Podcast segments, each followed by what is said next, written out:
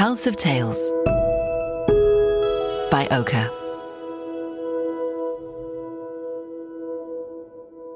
Feeling secure in your home is number one. And then once you have that, for me, home is the ultimate personal expression of how you live, more so than how you dress. It's the most personal thing you have. What you put on the wall, what color. There's nothing more personal than that. And and to me that's that's home. That's Adam Lippes, the famed American fashion designer who came to prominence as creative director of the luxury fashion house Oscar de la Renta, before eventually going on to set up his own luxury lifestyle label.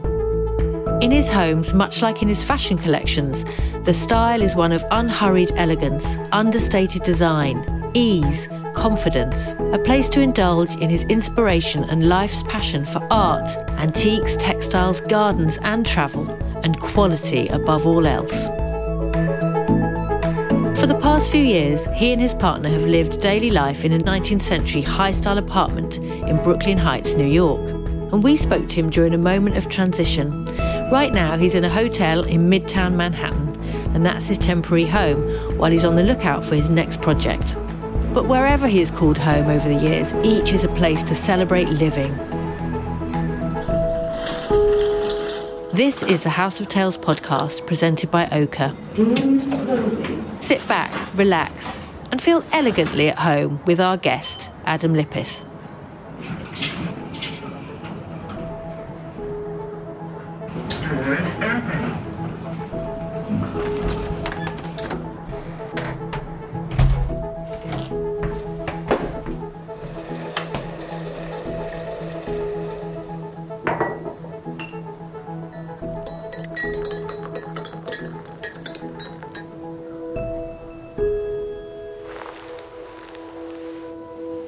Adam. It's great to meet you. And thank you for inviting us to join you in conversation from across the pond in New York.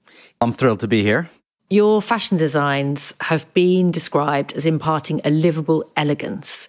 And I wondered how much you carry that into your home, that philosophy, when you're creating homes. I know you've been in many homes, but is that something that rings through all of them? You know, to me, fashion and interior design really go hand in hand. And in my process in interiors, it is really the same as as fashion. In, in fact, you'll see many times I'll pull patterns from an interior into my collection for fashion. Clothing is about how you live, and so are interiors. So for me to separate them is, is impossible. I love designing new spaces, and sometimes people in my my business, my fashion business, will say, "Oh, can you not get distracted by that right now?" And for me, it's not distracting, it's inspiring to bring it back into the collection. So, you know, they just sort of ebb and flow between the two. There's no break. And is it always on the fabric side of things, or are there other elements? Is it that you're working in a particular palette one season and that starts to kind of seep into the home? It's uh, it's pattern, it's color, it's layering. I'm very much a, a layering type of designer, uh, both for interiors and for the collection. It's embroideries. I can pick up an embroidery or a fringe off of a curtain I saw and bring it into the collection. It really is sort of whatever sort of sparks my imagination at the time. Mm, all those details. I believe you've got a fondness for the French romanticist decorator, Madeleine Castaing. Correct. Who is very well known for taking these grand spaces and making them really livable. And I know that your recent home in Brooklyn Heights had a really grand dining room, yet it still felt cozy. So, what for you are those kind of secrets to doing that? And how do you do that? What are the tricks if you've got a large space, but you want to have that cozy human feel? For me, it is really about the mix that goes into that room and looking at, first of all, its scale. And if it is grand in scale, which Brooklyn is, um, how to bring that scale in. So I had a very grand dining room, but I had a table for four. Um, yes, if I had a big party, it could be expanded, but day to day, it was four. Color is very important. That room was in my favorite pink. The entire apartment was pink, in fact, but this room, I dyed silk uh, in the same pink, and the whole room was in silk. And the whole room was also lit by candles.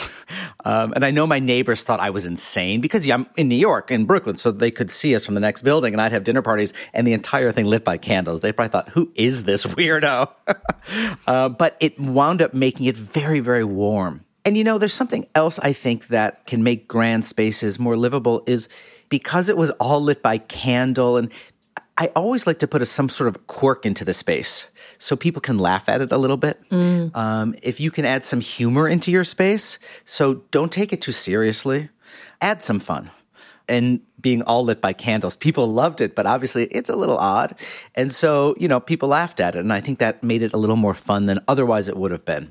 I don't think you can beat candlelight. It's just the, the best light, isn't it, for, for flattering people and, and for just living light essentially. It's just magical. And this is interesting that i think do you use sort of silk fabric a lot on walls? Because i always love that you want to kind of reach out and touch walls when they've got fabric on. And it helps so much with acoustics which helps the cozy feel right?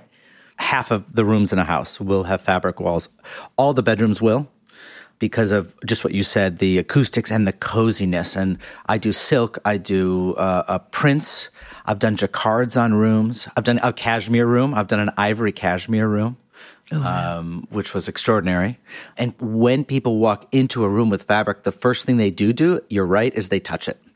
And it brings them into sort of this space in a really emotional way. Plus, I'm a fashion designer that starts with fabric. So, you know. Yeah, yeah, makes sense.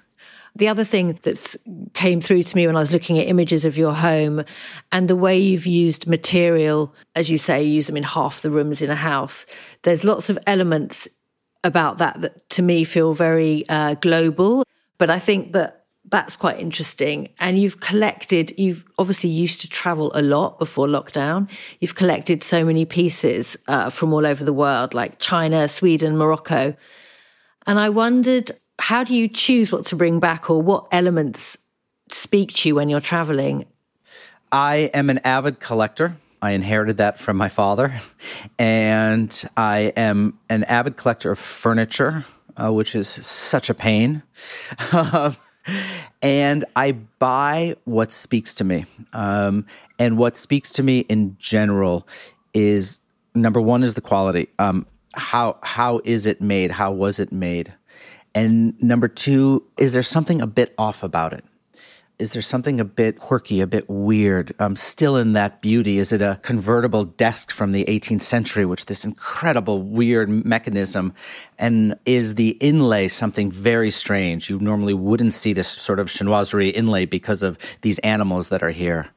I just bought a fireplace mantle for a fireplace I don't have and it is it's French turn of the century in the Japanese taste, but it has dancing frogs inlaid, which are just so strange, you know? And I just love that. Like, who came up with this and why?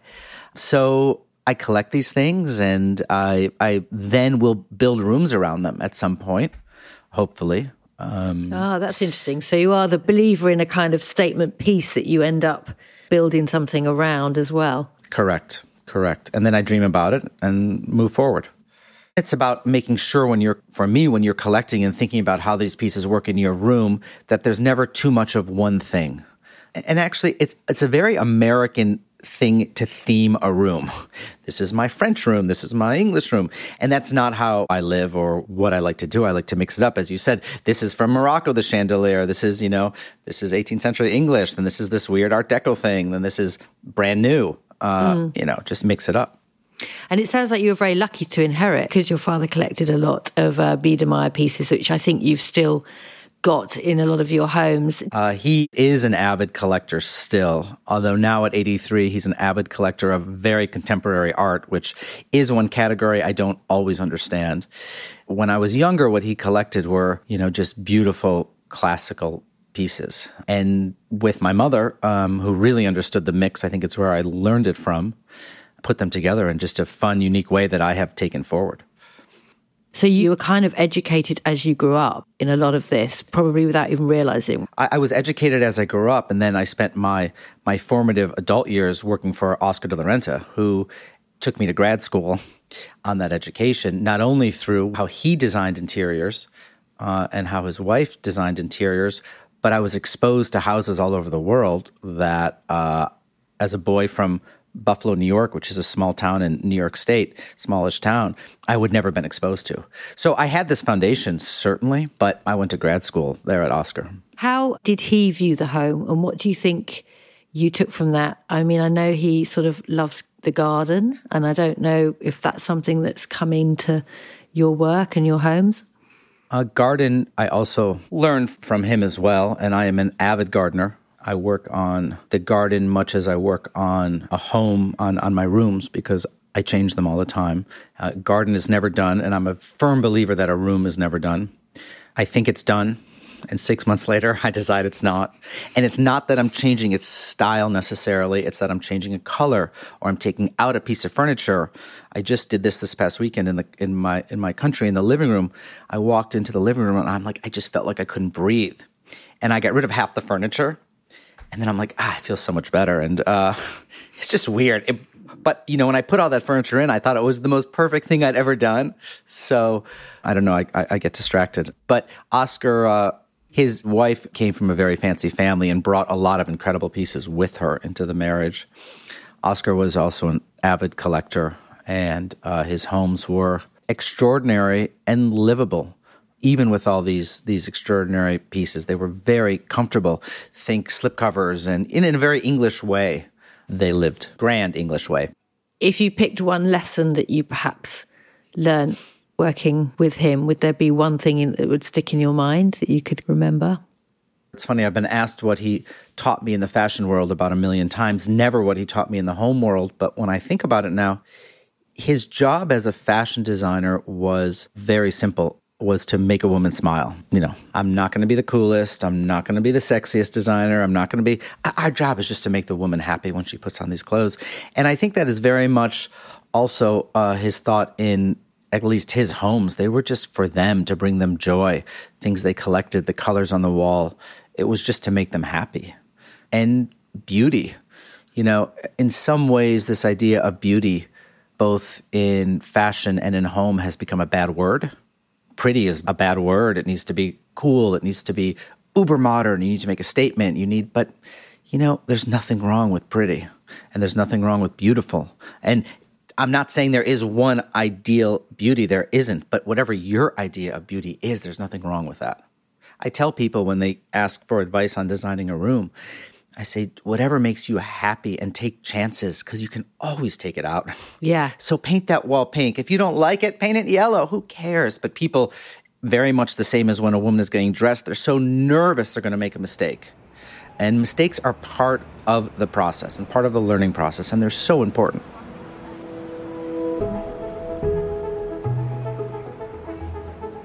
Adam's most recent home, overlooking the East River, was an apartment situated in a mid 19th century building in Brooklyn Heights.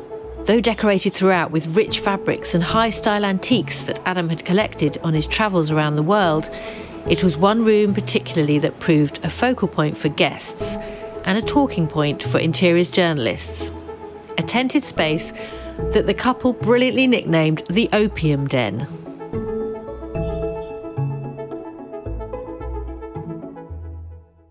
This is the perfect time to talk about your opium den because I think that's made me smile and made me happy talking about beauty and joy and, and homes making you happy or a home being interesting. It's tented with a linen cotton. I know you've moved on right now and you're creating another home. Maybe you'll create another opium den. But can you talk about that room to us? Because I'm sure all your guests end up in that room. It was a little side room next to our bedroom. It was quite narrow it was about about eight feet wide by 14 feet, so a little bit of a strange shape. And when I got that home, I knew I wanted to do something very dramatic in there.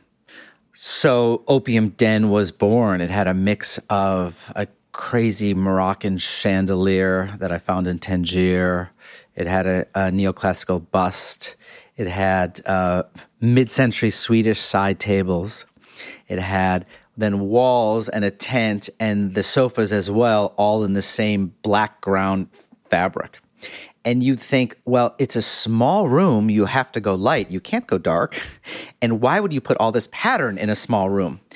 But it it worked for me. Um, it's funny when that photo of that room appeared in Architectural Digest. They they posted it, and it had two of my dogs on the sofas in the room, and the comments were just killer. One comment was so funny. They said, I bet those dogs are about to throw up. I mean, you know, that room, as you just said, would be filled with people at the end of the night. And it made them feel they were they were sort of in a time gone by in this cocoon, like what sort of where are we? Yeah. Um, where are we right now? We're not in New York. We're not in Brooklyn. You know, where are we? And uh, gosh, uh, I loved I love that room. So it's like a total escape. When I did that room, what I learned is if you have the space, a small, uber cozy room will always work for something. Like just give it this coziness, this cocoonness. So you're you're transported from the dining room where you ate into this another area, and it it it it makes people just want to sit close and talk, and and it gives this love to the space. So I will always have that in in a space that I do, and and I would suggest it if you have the room. So when you're designing your home, are you thinking? People will be coming here? Is that in your head? Or is it like, this is an escape for myself and my partner my dogs? What's your thinking? Does it differ? Maybe your country home is more your escape and your town is your entertaining pad.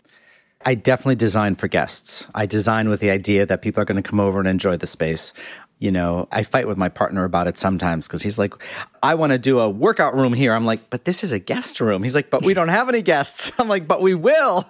Uh, you know, it's very, very, uh, I design with people living and enjoying the space. My living rooms are always, there's a lot of interesting seatings because for the most part, when I give a dinner party, you don't sit at the table. I like people to sit everywhere, including all the bedrooms.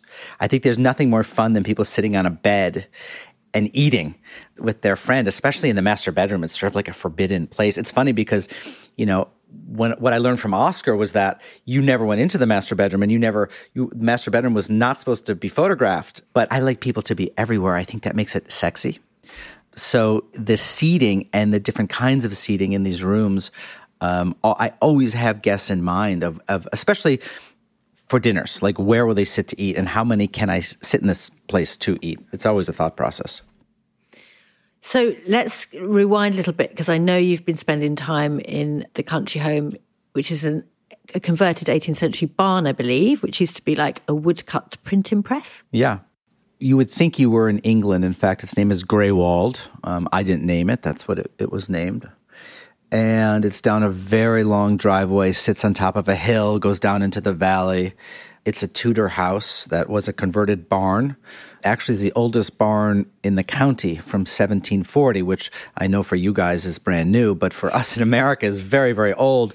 And it was bought in the late 1800s by a, a man who did wood woodcut prints, and he converted the barn into a woodcutting studio, a printing studio for himself and uh, built on the house, um, all from trees on the property. It's not a massive house, but it's very grand. It's very grand without being big. It has a very grand feeling to it. And I didn't want to do a country house, you know, that, that theme. So I wanted to really focus on the mix of, and some shiny furniture because it doesn't really work in there. Uh, you know, great needlepoint rugs, um, but all very light and crisp and keep it very, very light and airy and and crisp. I kept having this crisp idea. It's all windows. It's all these very, very large, large windows looking out into the gardens and and and the view. And I, I really wanted to focus on that. There are no drapes anywhere in the house, um, no window coverings, because I really want to focus outside. Even though up there, you know, you only have four months of summer and the rest is is ten feet of snow. Uh, but it really is just this very, very light, airy, uh, crisp house, which which is weird for a you know 1900s converted barn. You think, oh my god, dark and overbearing, but it's it's it's not. It's really magical space. And then I built a guest house about 200 meters away that I envision as sort of the perfect New York apartment with a one bedroom apartment, and it's all white.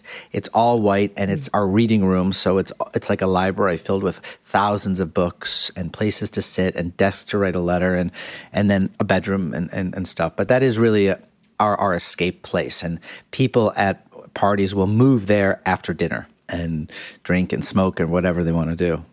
I'm wondering how much the, the fact that that's all white. Um, I know you have Labradoodles. Did you pick them because they don't shed?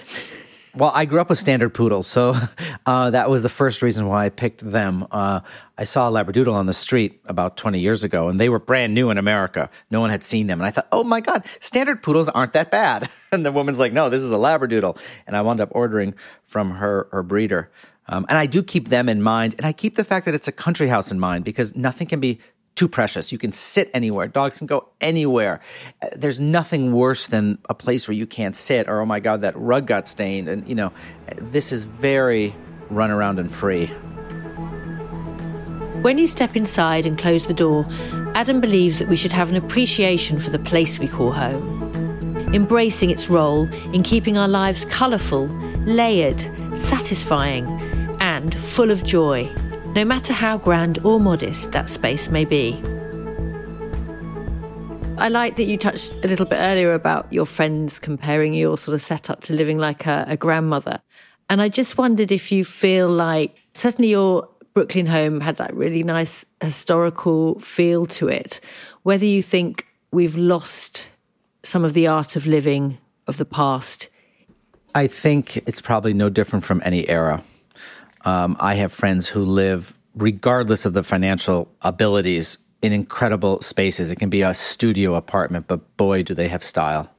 And then I'm looking across at a building right now in New York City, looking, you can look right into these apartments and thinking, my God, have these people looked around?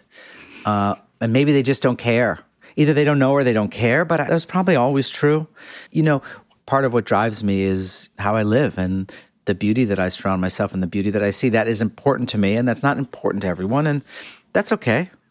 Um, it's just n- not how I live, you know. But you and you tend to you tend to find people. At least I have found people who have that same idea as me. So most of my friends have incredible places they live in. Again, some very small, but still incredible.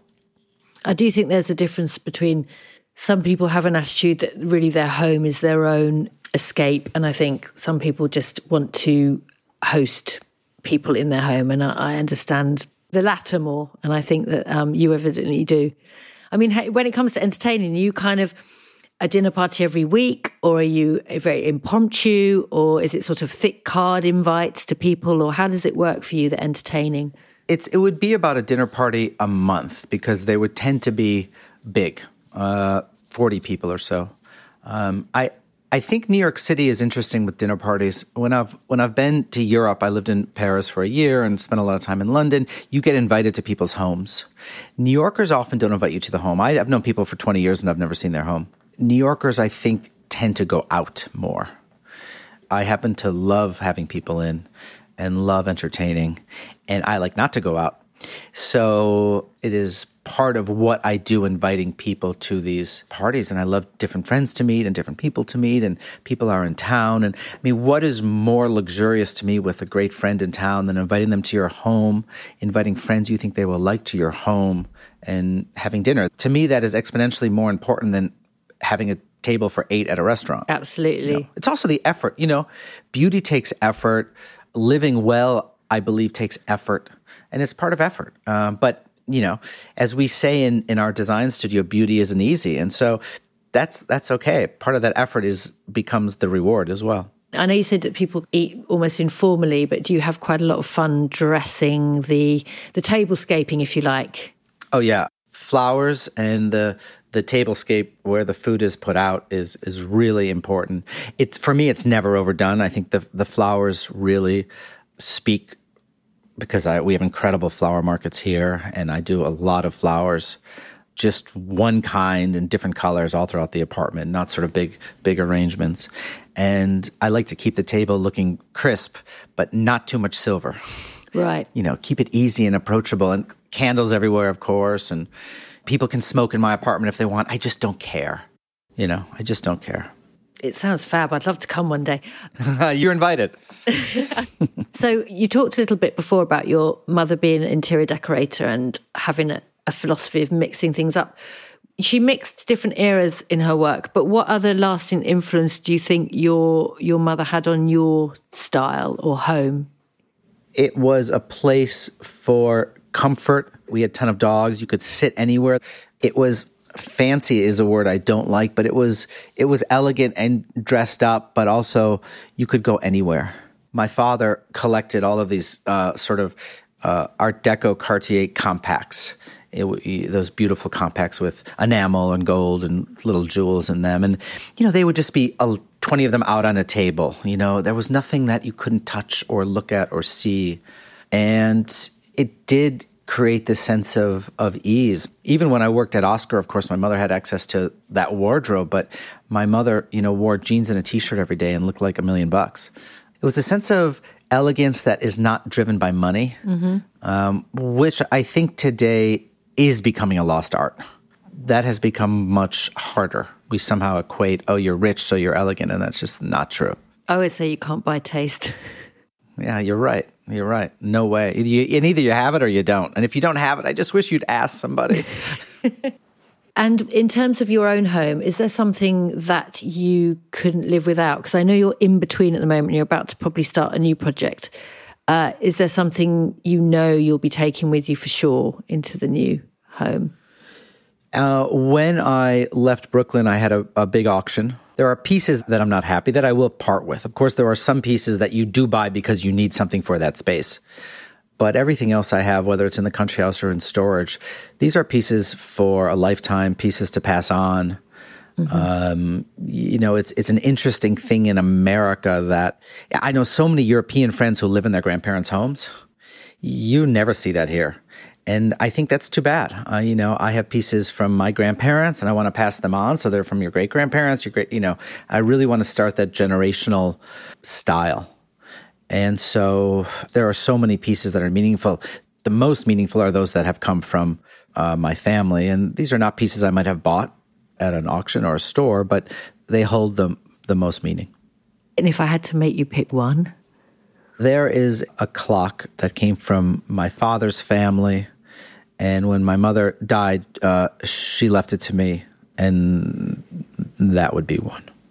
It is French provincial, painted, probably 1840. It's unnaturally tall, but it doesn't go with anything else I have, and it, it works really well. Um, it always works really well. It's funny because it's one of the pieces that people often say, Oh, I love that clock.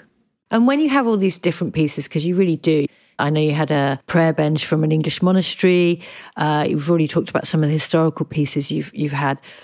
What's the trick to still make rooms feel one room and cohesive? Is it all in the fabric and pattern mix and the palette? How do you make a room hang together in that eclectic way still? For me, the room begins with with the walls. That's first, and then the floor. Um, and if those work together as a cocoon, you can do whatever you want in the room, I think. I mean, I, I just don't think it matters. I just don't think, I guess, um, wow, those things really don't work together, but maybe that would make it really fun. So who cares? You know, I think if you paint your walls three different colors and then you have a different rug, you're going to have a problem. but as long as the cocoon, the shell, uh, works for your space, you can really play inside of it. In my rooms, I'll have 18th century English, then a piece of Biedermeier, then French wicker from the 30s, then a Swedish lamp, then a piece of Oka pottery, you know, and it just sort of, it just all comes together. I mean, and I like it, which is the most important. I know you love rugs particularly. Is it a particular era or is it Persian rugs or can that really vary as well? Needlepoint rugs that are crisp and it's nearly an impossible thing to find because many of them are dark or they're sort of muddy or they look sort of very vintage but there are some very crisp but the colors are still bright and fresh. And i mean people worked on these and put them together and many times it was different homes were working on them and then putting them together. And i love the story behind them. And it's really challenging to find. And i also though i don't have any i love Chinese Art Deco rugs because some of the color stories in them are just miraculous. Um, and I'm thinking for my next modern apartment, I will have a Chinese Art Deco rug. I think one of your rugs, the 1940s Portuguese rug, it was your inspiration for the Oka range. Am I right? It did. It did. We actually were inspired by that rug for our set of plates, which came out incredibly. I'm, i use them every day, but that was the original inspiration for it. And I've also been inspired by that rug for a pattern for our collection of clothing. So it really does work back and forth. Mm. And when you do that, is it a case of lifting the pattern and kind of simplifying it or changing the scale or changing the color? How do you, when you say inspires, I think it's always interesting picking that apart and seeing what you did with it to be, to land with a dining wear print or well, for both Oka and for my own collection, what, what we did was we recreated it by hand painting it. So we looked at the color scheme off of it. We looked at some of the flora and the birds and, and, and what was happening. And then it's hand painted. I mean, the Oka plates were hand painted multiple, multiple times just to get to the beauty that they are. So you really are inspired. You're not copying it. You're just picking up. It, it, was number one, the color, and number two, what was in it, what was in that rug, and how it worked. He may have once said that he didn't understand modern stuff. It's just ugly, were his exact words. But Adam's plan for his next living space offers a lesson in how sometimes, in your home, as in life, opening the door to fresh inspiration and making friends with new ideas can be an important part of feeling at home. And for the next space, I don't know how far off you are. I don't know if you found your modern apartment or if you're still looking around real estate agents, what's percolating? Have you got some ideas? Have you got a mental mood board for that for that home? Yeah, I'm thinking of uh, doing a modern home, modern in in what I consider modern, that will still be comfortable, which I think is a big challenge. I've never done an uber modern home, but I do not want too much furniture too many pieces, which is unlike how I, I normally decorate. I want it to be very, very crisp, very pale colors, and sort of low slung is this word I have in what I want it to be. And it's really challenging for me because it's not what I'm attracted to and not what I look at, but I, I like that challenge. You know, I'm also very challenged on it because I think spaces like that need very good art. And we all know what the modern art market is like. So that's something that I can't touch. So I'm trying to think about how to how to I can't put a big a Rothko in the center of this room. Yeah, so, right. you know, how can I really bring it together and make a statement? Because also I don't do boring. Mm. Um, but I'm excited to try this. I'm excited to try it. I'm nervous and I'm not there yet, but I'm thinking. Do you anticipate many debates with your partner, or are you generally just left to your own devices with homes? He wants to be involved in the home process too, but um, I, when he gives me advice and I, I just say, which is so horrible, I say, and you've been published where? which really annoys him, and I understand why because it's a horrible thing to say, but I can't help it.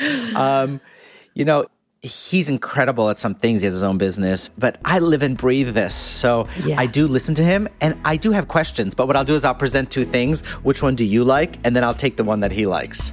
Um, but they both are good by me. That's a very wise. I hope he doesn't listen to this. I look forward to seeing what you do with your modern experiment. It's been a real pleasure. Thank you so much. Thank you so much. I enjoyed this. That's it for this, episode three of the House of Tales podcast by Oka. In episode 4, we return to the UK to explore tales of entertaining. I sit down with stylist, writer, and creator of the popular blog Hill House Vintage, Paula Sutton, as she shares her tales of swapping London for life in the idyllic Norfolk countryside, bringing joy to her thousands of online followers as well as house guests with her outdoor summer entertaining, which happens under the garden chandelier. Be sure to subscribe to the Oka House of Tales podcast wherever you listen. This episode was hosted by me, Bethan Ryder, and featured Adam Lippes. Recording, production, and audio post was by Tellori, with executive producers Mike Rucinski and Marc Baker. Music direction was by Andy Guthrie.